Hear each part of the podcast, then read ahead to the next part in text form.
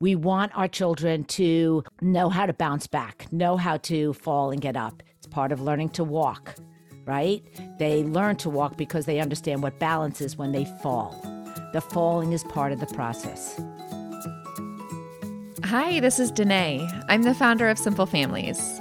Simple Families is an online community for parents who are seeking a simpler, more intentional life.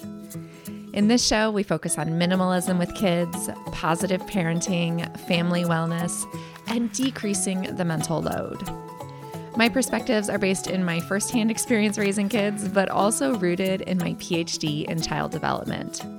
So you're going to hear conversations that are based in research, but more importantly, real life. Thanks for joining us. Hi there, that voice you heard in the intro is Leslie Cohen Rubury. Leslie is a licensed clinical social worker, psychotherapist, and she's the founder of Is My Child a Monster, a parenting therapy podcast. Today, Leslie and I are talking all about exposure, exposing our kids to things that they're afraid of, exposing our kids to things that we're afraid of, exposing our kids to other lifestyles, other cultures, historical events, current events. With the availability of the news and the media, kids have the potential to be exposed to a lot more now than they did in the past, for better or worse. Thanks so much for tuning in. I hope you enjoy my chat with Leslie. Hi, Leslie. How are you? I'm fine. Thanks, Denaye. It's such a pleasure to be here. Thanks for joining me in this conversation today. Great. Thank you for having me. Start off by telling us a little bit about yourself and what you do. Okay, well, I'm sort of in the second rendition of my career as I just started. I released a podcast, a brand new parenting therapy podcast, which I'm really excited about. But before that, I was a therapist. I am a therapist in private practice in a small town where I get to um, go into the schools. I do a lot of parenting groups. I did a lot of school lectures, teacher trainings. It was really quite lovely. And I was in a lovely little bubble. Like, I really got myself established. And um, and since this mental health crisis, and I have these people who are struggling and families, and I can't meet you know, I can't meet the need. We're all having trouble meeting the need.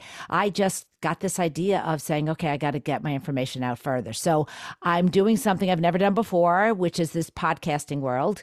But um, my journey to get to this place is interesting because I felt a lot of similarity and resonated with your journey that there were transitions. I started out with um, a master's in special ed, working with kids with special needs. And then I realized these kids go home to their families every night. And I said, I got to work with these families. I was very excited about that. So then I got my master's in social work and um, started working with families.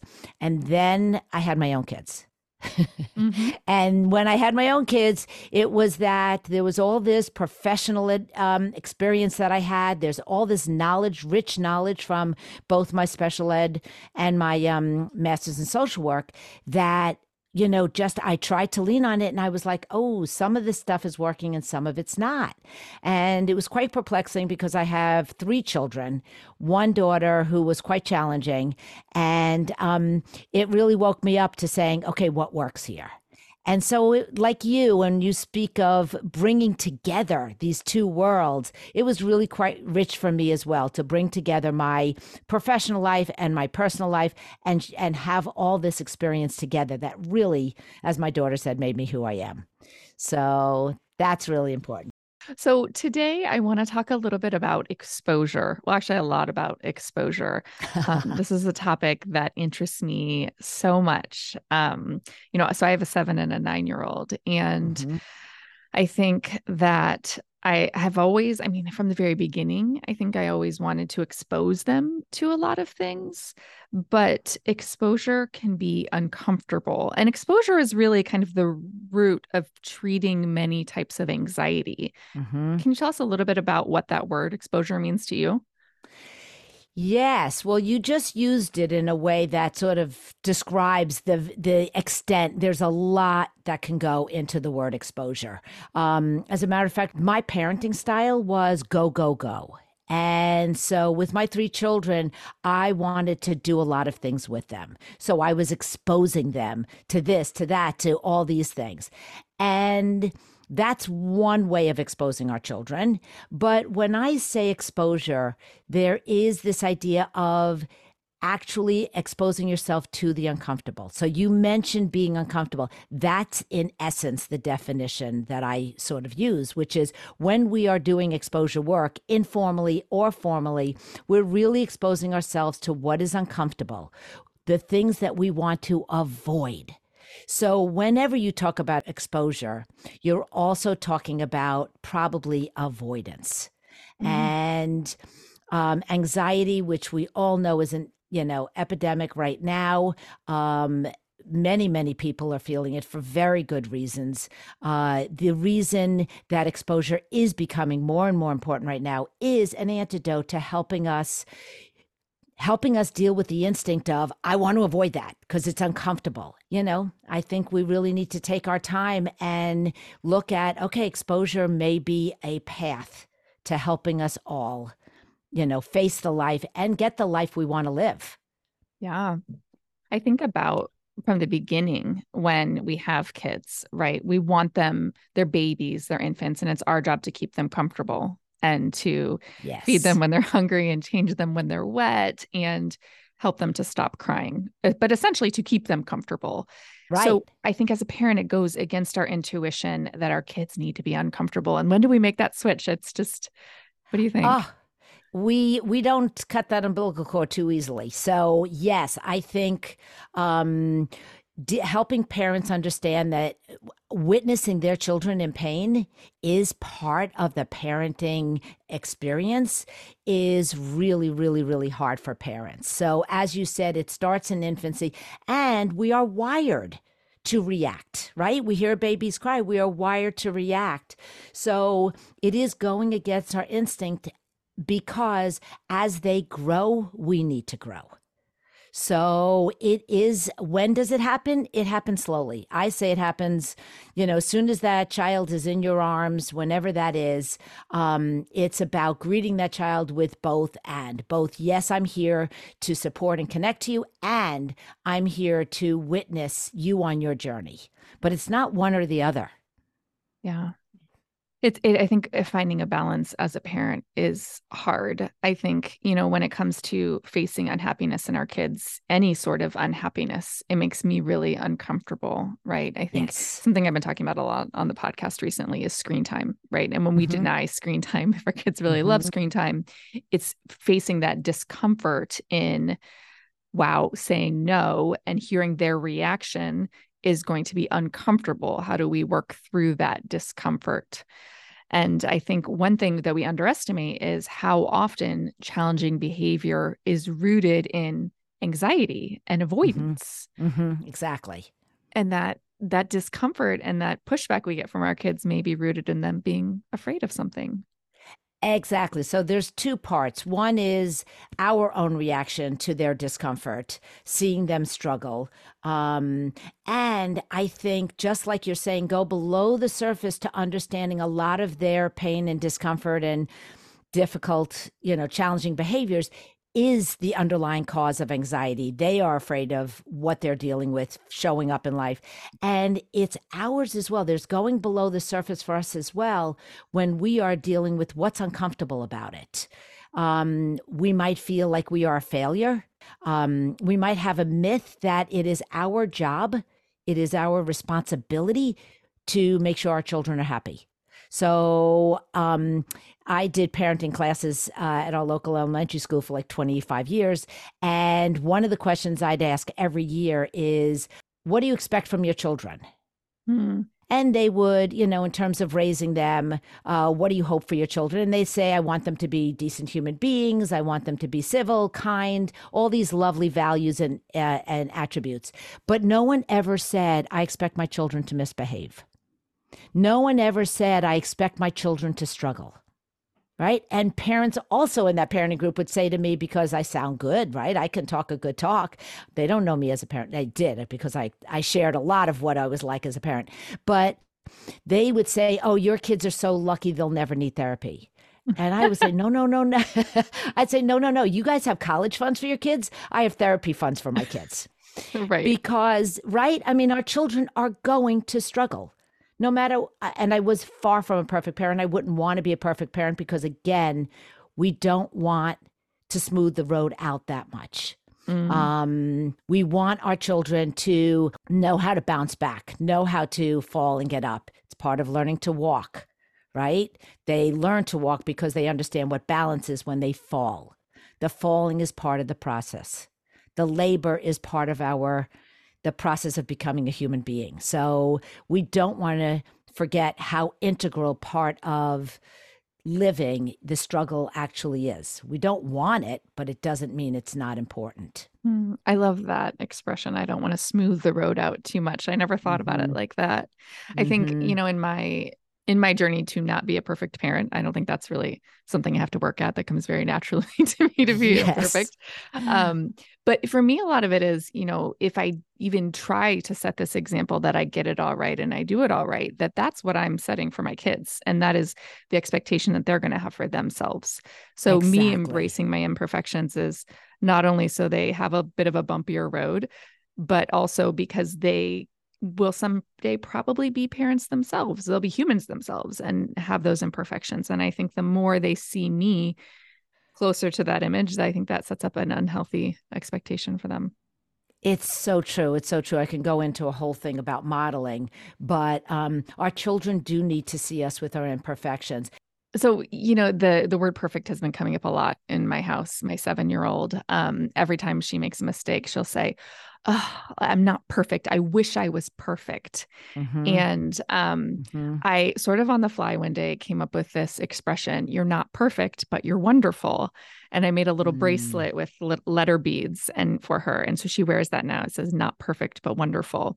And oh. it's interesting how it has literally this one little thing. And it's funny where you, when you find something that works, this one little expression has changed yes. her narrative. Every time she makes a mistake now, instead of saying, Oh, I wish I was perfect, she says, I'm not perfect, but I'm wonderful. And it's so funny how little things stick. Oh, I love it. That's beautiful. I I have clients who actually ask me, "Can I have a mantra? What's my mantra yes, for the week?" That's they her just, mantra. right. I think that's fabulous. That's really fabulous. It's I also love the expression I've given this mantra to some people which is uh, perfectly imperfect. Mm, I am I perfectly imperfect. And yes. yes. it's it is about embracing being imperfect. But I want to get back to when you said mm-hmm. it's so hard for parents to deal with that feeling when your child is struggling. So as I said, you know, we want to remember to go below the surface to understand that that struggle for us as a parent is okay. And when we say to our children, "Oh, see, I make mistakes," they do not believe you. Mm-hmm. No matter what, especially the one young ones think that you are perfect. They do not see your imperfections the way you see them. That's really important because then you try to say, "Well, see, I made a mistake. I didn't I didn't I overcooked the rice or I whatever it is." They don't see it. And so children are trying to live up to, to an expectation that you guys are perfect. And that's really challenging. So I would just share with them instead of trying to convince them, I would just say, So, what's the problem with feeling imperfect? So, go back to them and actually expose them. Here's the exposure work expose them to, so you're uncomfortable because you're not perfect. So, it makes you, how uncomfortable does that make you on a scale of one to 10? Like, is it, it's an awful feeling? Well, how can you live with that feeling and know you're, you're you know, you're okay. So I like to turn it back on the child instead of trying to convince them I mean, I love your mantra of, you know, perfect. I'm not perfect, but I'm wonderful. But the idea is is to actually acknowledge the struggle. So instead, when they come home and say, Oh no, I forgot my violin at school and I got in trouble, instead of saying, Okay, well, tomorrow I'll help you. We'll put your violin by the door. We'll make sure that doesn't happen or whatever. You just say, Wow, what was that like? And look at you. You're here today to tell me about it. Tell me what happened so that you actually embrace and appreciate the struggles. Mm, yes, yes.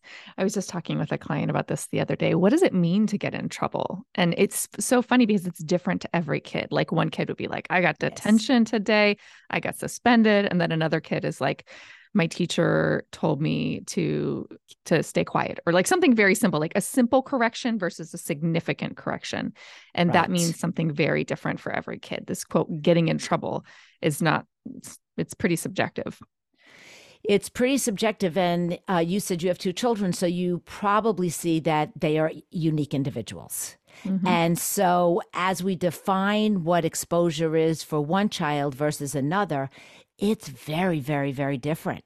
So, how they define getting in trouble. So, for one child, like the reason why my daughter, uh, one of my, I have three girl, three children. Uh, one was more challenging is because I would ask the other two to do something. Can you go call Poppy? Tell him we're running late. And if I asked my daughter Dale to do that, she would have a tantrum. She would yell at me. She would, you know, and I did eventually understand that that was her anxiety. But the exposure to different things is tremendous. You know, I could ask one of my three children to go to the garage and get something in the dark. I couldn't ask the other two to do that. So we really want to, and it's a beautiful thing for us to see our children as individuals and realize that um, exposure is very unique for each child. Mm-hmm. Going into the unknown is very unique for each person, and defining life is very different for each person. Yeah. Something I talked about recently on the podcast was introducing or exposing kids to the grind, right? The idea that you wash laundry and then you fold it and you put it away and then you do it again. And that is something that is so valuable, but so hard for kids to grasp.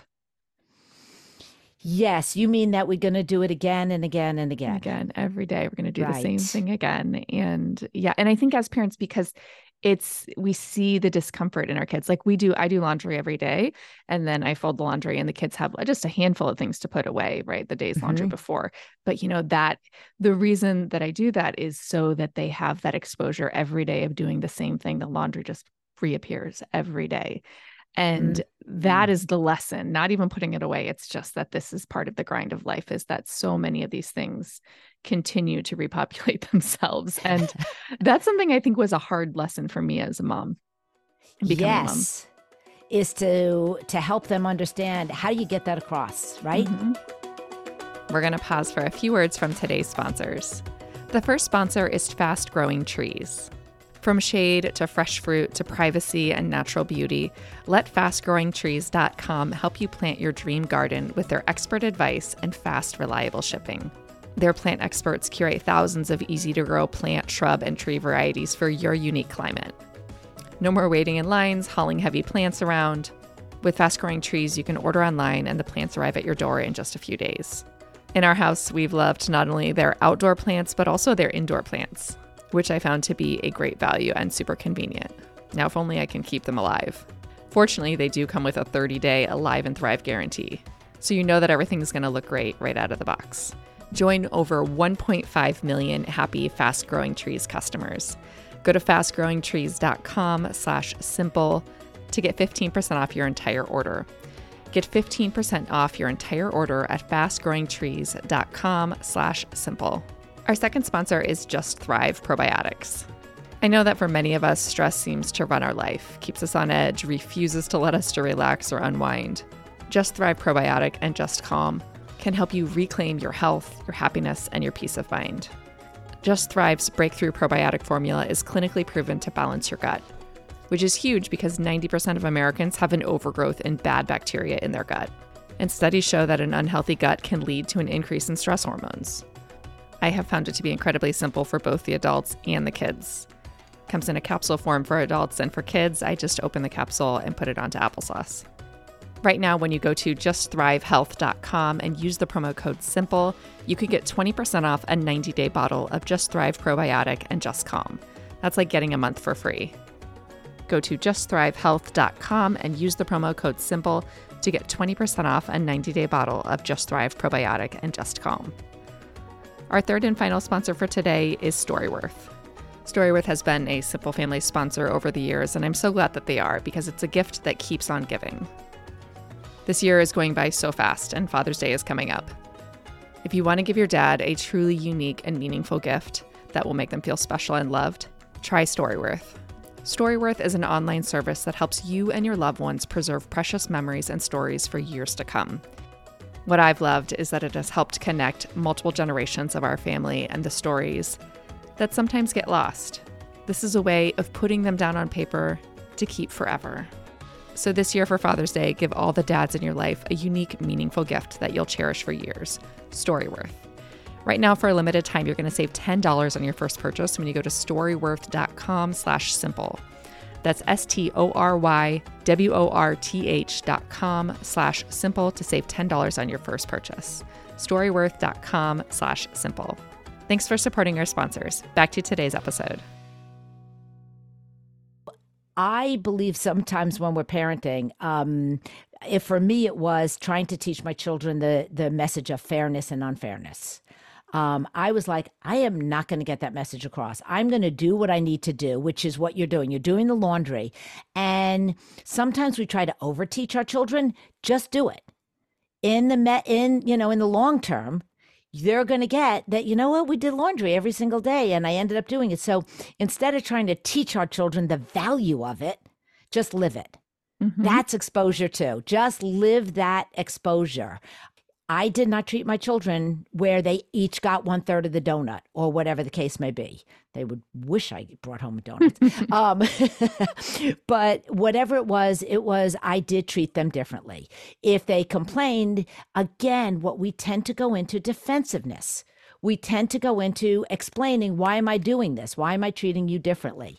And so instead of going into explaining it, I'm happy to explain it, but I'm also first and foremost, I'm going to turn it back to them and say, what's the problem? So if it's not fair, what's the problem?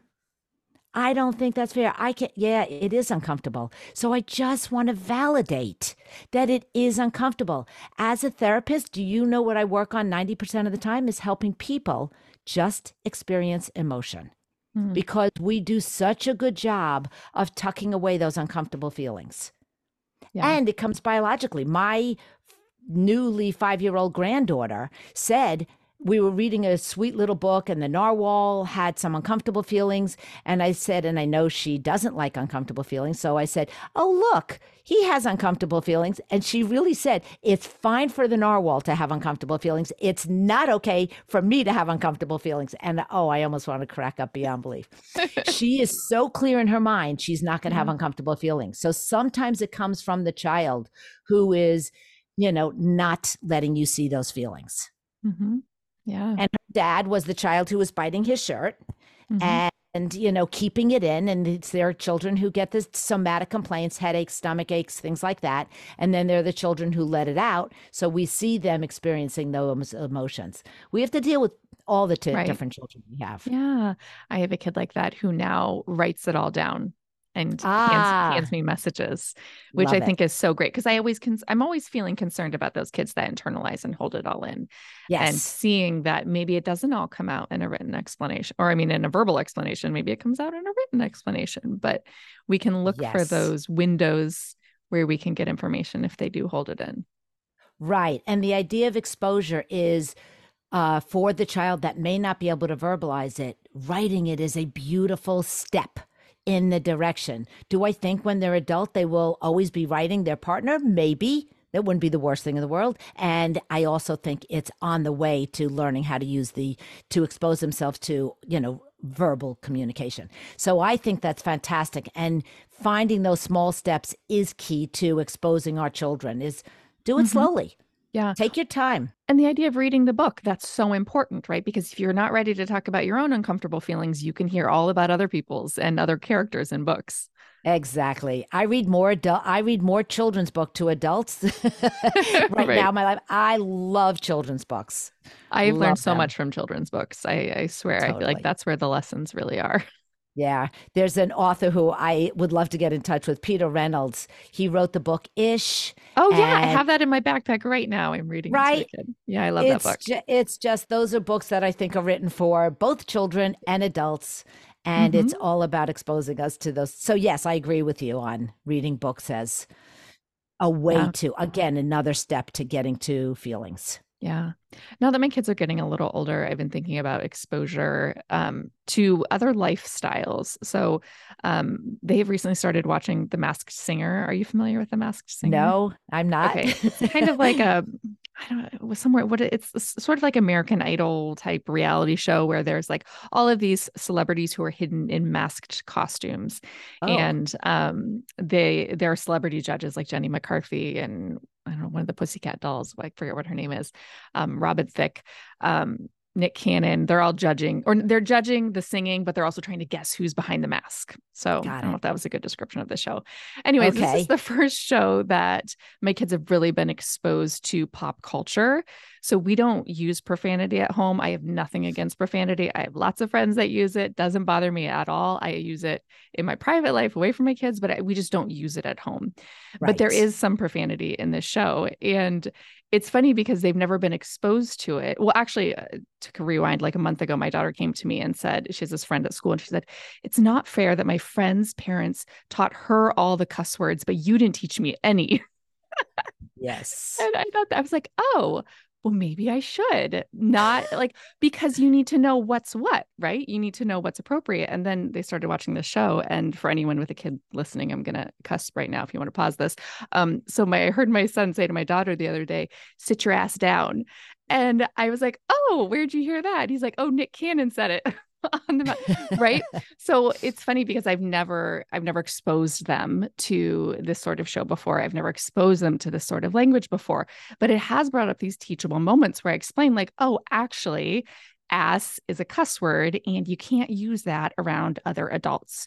You might find that other kids use that with other kids sometimes, but you have to be careful with those words. And that's why we don't use them around you. Um, so just explaining like what profanity is, because they're going to learn it somewhere, right? Whether it's from me or from somebody else.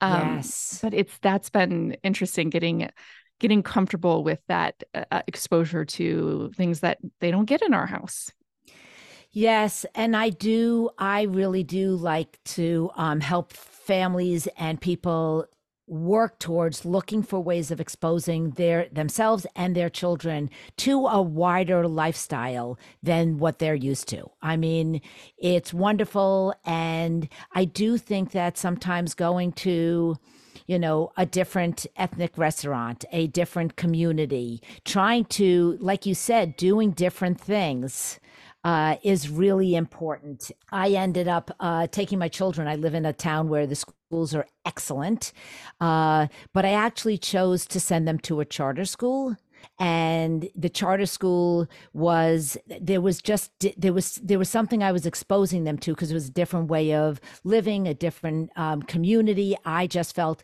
exposure was really important for them to understand that there are many many ways of doing things so actually in terms of education they were homeschooled they were went to a charter school and they also went to public school. And pe- people always say is which is the best? And i'm like no there's something there's something to learn in every setting. There's pros mm-hmm. and cons in every setting you're in. So really exposing them to different things is very important. Uh, we moved around and that's why there were a number of changes. But i do think that um, your idea of exposing them to different things and not avoiding the difficult part part of it.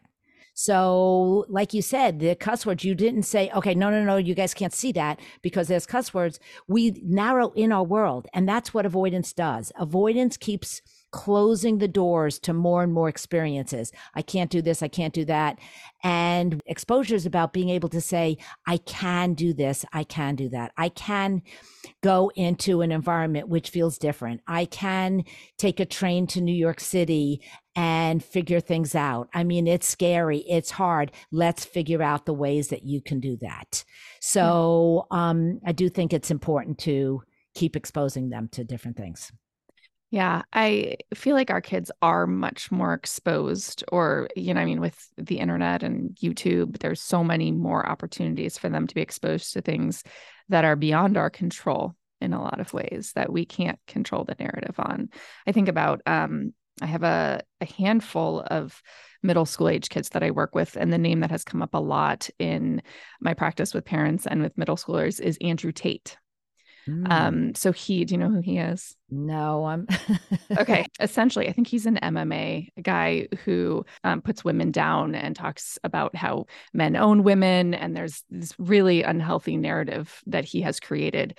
And it's really kind of taken over middle schools. Like middle schools are having to do full interventions on behalf of the counseling staff because so many middle school boys are being exposed to his content on YouTube. I think he might oh. be in jail right now. I'm not exactly sure.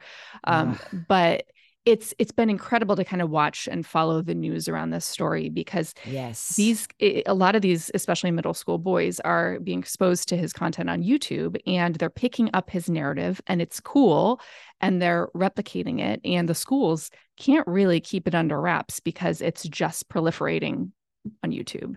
And that's the kind mm. of thing I'm like, you know, if you haven't already introduced your child to a conversation about this, they're going to be exposed to it somewhere um, along the line. And how do you how do you start those conversations um, rather than waiting for them to kind of erupt and come back on you? Yes, I totally agree with that. So I do think that there's this pendulum swing of overprotecting. I don't think that's a new idea. Overprotecting our children. We also have, um, I'd say in the last 15, 20 years, very much child centered worlds. Mm-hmm. So they go to children's museums. They go, you know, they don't go to an adult museum, they go to a children's museum, which is beautiful and fantastic. But what happened to the adult museum? So we want to expose them to both of these things. And that means this stuff in, in our culture that is not pretty, that is not, that goes against our values. So I really do believe that instead of being polarized into, I'm not going to expose my child to someone who thinks differently from me, I actually want to expose them to someone who does think differently so we can start those conversations. I do think, like you said, it's really important because once they get overwhelmed by that information, then we they don't have the ability to think for themselves. So we want to get them practicing, you know, doing things, think for themselves, challenge their thinking early with challenging conversations. You can do that with the news. And you, again, I do want to say you want to be sensitive to different children. You know, every child is different, but go ahead and have those difficult conversations about things. And remember, it's probably going to make you uncomfortable. There is nothing wrong with a parent saying, Hey, you know what? I'm going to have this conversation, but I may be more uncomfortable than you having this conversation. Mm-hmm. There's nothing wrong with saying that because now you're actually now you're modeling that you can handle discomfort. Right. That's what's important is that we want to model discomfort by actually saying, you know, let's say you're going to talk about, you know, some kind of sexual orientation or some conversation about that. And you might say, I'm new at this. I'm having, I might have difficulty. I may be uncomfortable. I'm going to do it anyway. Mm-hmm. Yeah. Yeah. So I was at a book fair recently and I saw this beautiful picture book for okay, it was a, a children oriented picture book um, about Anne Frank's life. And yes. I bought it for my daughter and we read it and um, really for both of my kids but she happened to be with me so i read it to her first and she's seven and i was reading it and i was thinking this is really heavy and this is yes. a big topic yes. is she ready to really does she have the moral reasoning to really understand this topic so i'm thinking to myself like we're seven year olds when you were raising a seven year old were they exposed to topics like this and how do you feel like when we're talking about exposure how do we introduce heavy topics that are important but might be beyond what our kids are capable of really understanding yeah, well, it's funny you bring up Anne Frank because one of my daughters now believes that her exposure to it at a young age, she was a she was a you know active reader and she read a lot. So she did get exposed to it and it affected her at an early age, which is like, that was not okay for me. And I'm like, mm-hmm. okay, good to know. Um, she thought it was too much. She, you know, it really was. So it, we, there's no manual here that says what's mm-hmm. right, what's wrong. There's no manual. And like I said, we are going to make some mistakes. So you, even if you just discuss it, and, you know, yes, you're going to ask yourself that question Do I think she's ready for it? I think in our culture, we overprotect. So our tendency is to, you know, not do it. That's not true for all parents. Some parents are throwing everything at their child. Um, and yeah, my husband had a lot of fun you know, doing movies with the kids, reading books with the kids, and they were way over their head. And, you know, part of it is, you know, that exposure to it was somewhat fun and somewhat bonding for them. And at the same time, you know, you do want to ask the question, is this too much? Listen to your gut, but also ask yourself the question am i where's that gut reaction coming from? Is it coming from overprotection?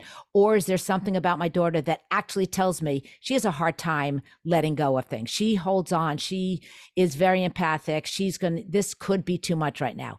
And you can introduce the book like that which also helps which is mm-hmm. hey i see you reading this book. There's a lot of in, you know intense material here that might you will figure out as you grow up and you will get older. And right now may be confusing do you mm. want to wait on this or do you want to go ahead and try reading it? And if there's something that's confusing or upsetting that you will you will say, "Hey mom, I think this part I need a little help on." So they learn to ask for help which is a great thing to teach, um, that you have given them more information about you might get uncomfortable, you might get confused, you might have some strong feelings.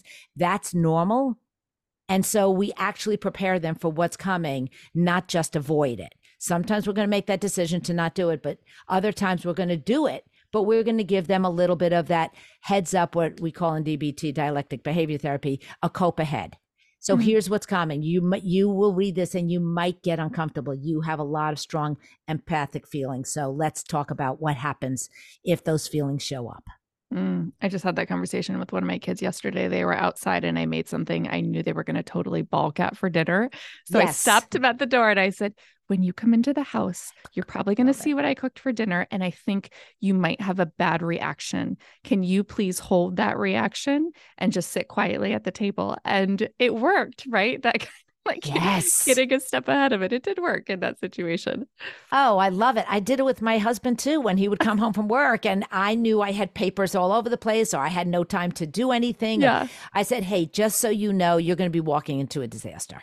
Right? Whether it was the kids, whether it was me, whether it was my paperwork, whatever it was. all the above. I said, all the above. exactly.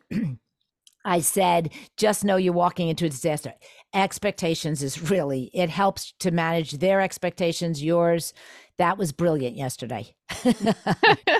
and you could do it for yourself. Right. You could say, they're going to walk in, they're going to complain, and I'm okay.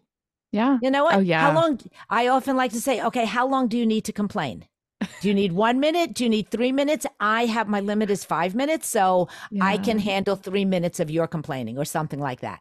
Right. And it, it teaches them not everything's going to be pretty and perfect yeah the hardest part about dealing with complaining is dealing with complaining is sitting with that discomfort yes. as a parent is the right the and that's part. what we're trying to teach our children mm-hmm. so i like to verbalize that that's better than the lecture of we all need to get comfortable with the uncomfortable we want to actually live that I, as we've been talking, it's really occurred to me what a privileged conversation this is that we get to pick and choose what our kids are exposed to and at what yes. rate they can handle it. Because I think that's the a reality that is is not true for much of the world.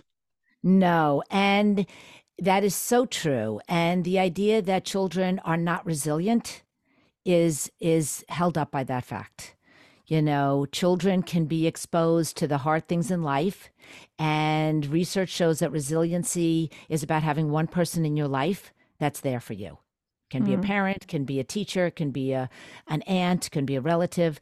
And so what we see is not the avoid not the avoidance of those difficult things in life because they're out there, but rather making sure we have the, your child has that connection that they have that ability. So um, we are we are in a privileged in a privileged conversation here and the children that get exposed to things sh- prove to us show that uh, resiliency is a human quality and we want to embrace that and help our children see that so i really agree with you that um, helping your child get exposed to things that are out there allow them to see for themselves that they're capable.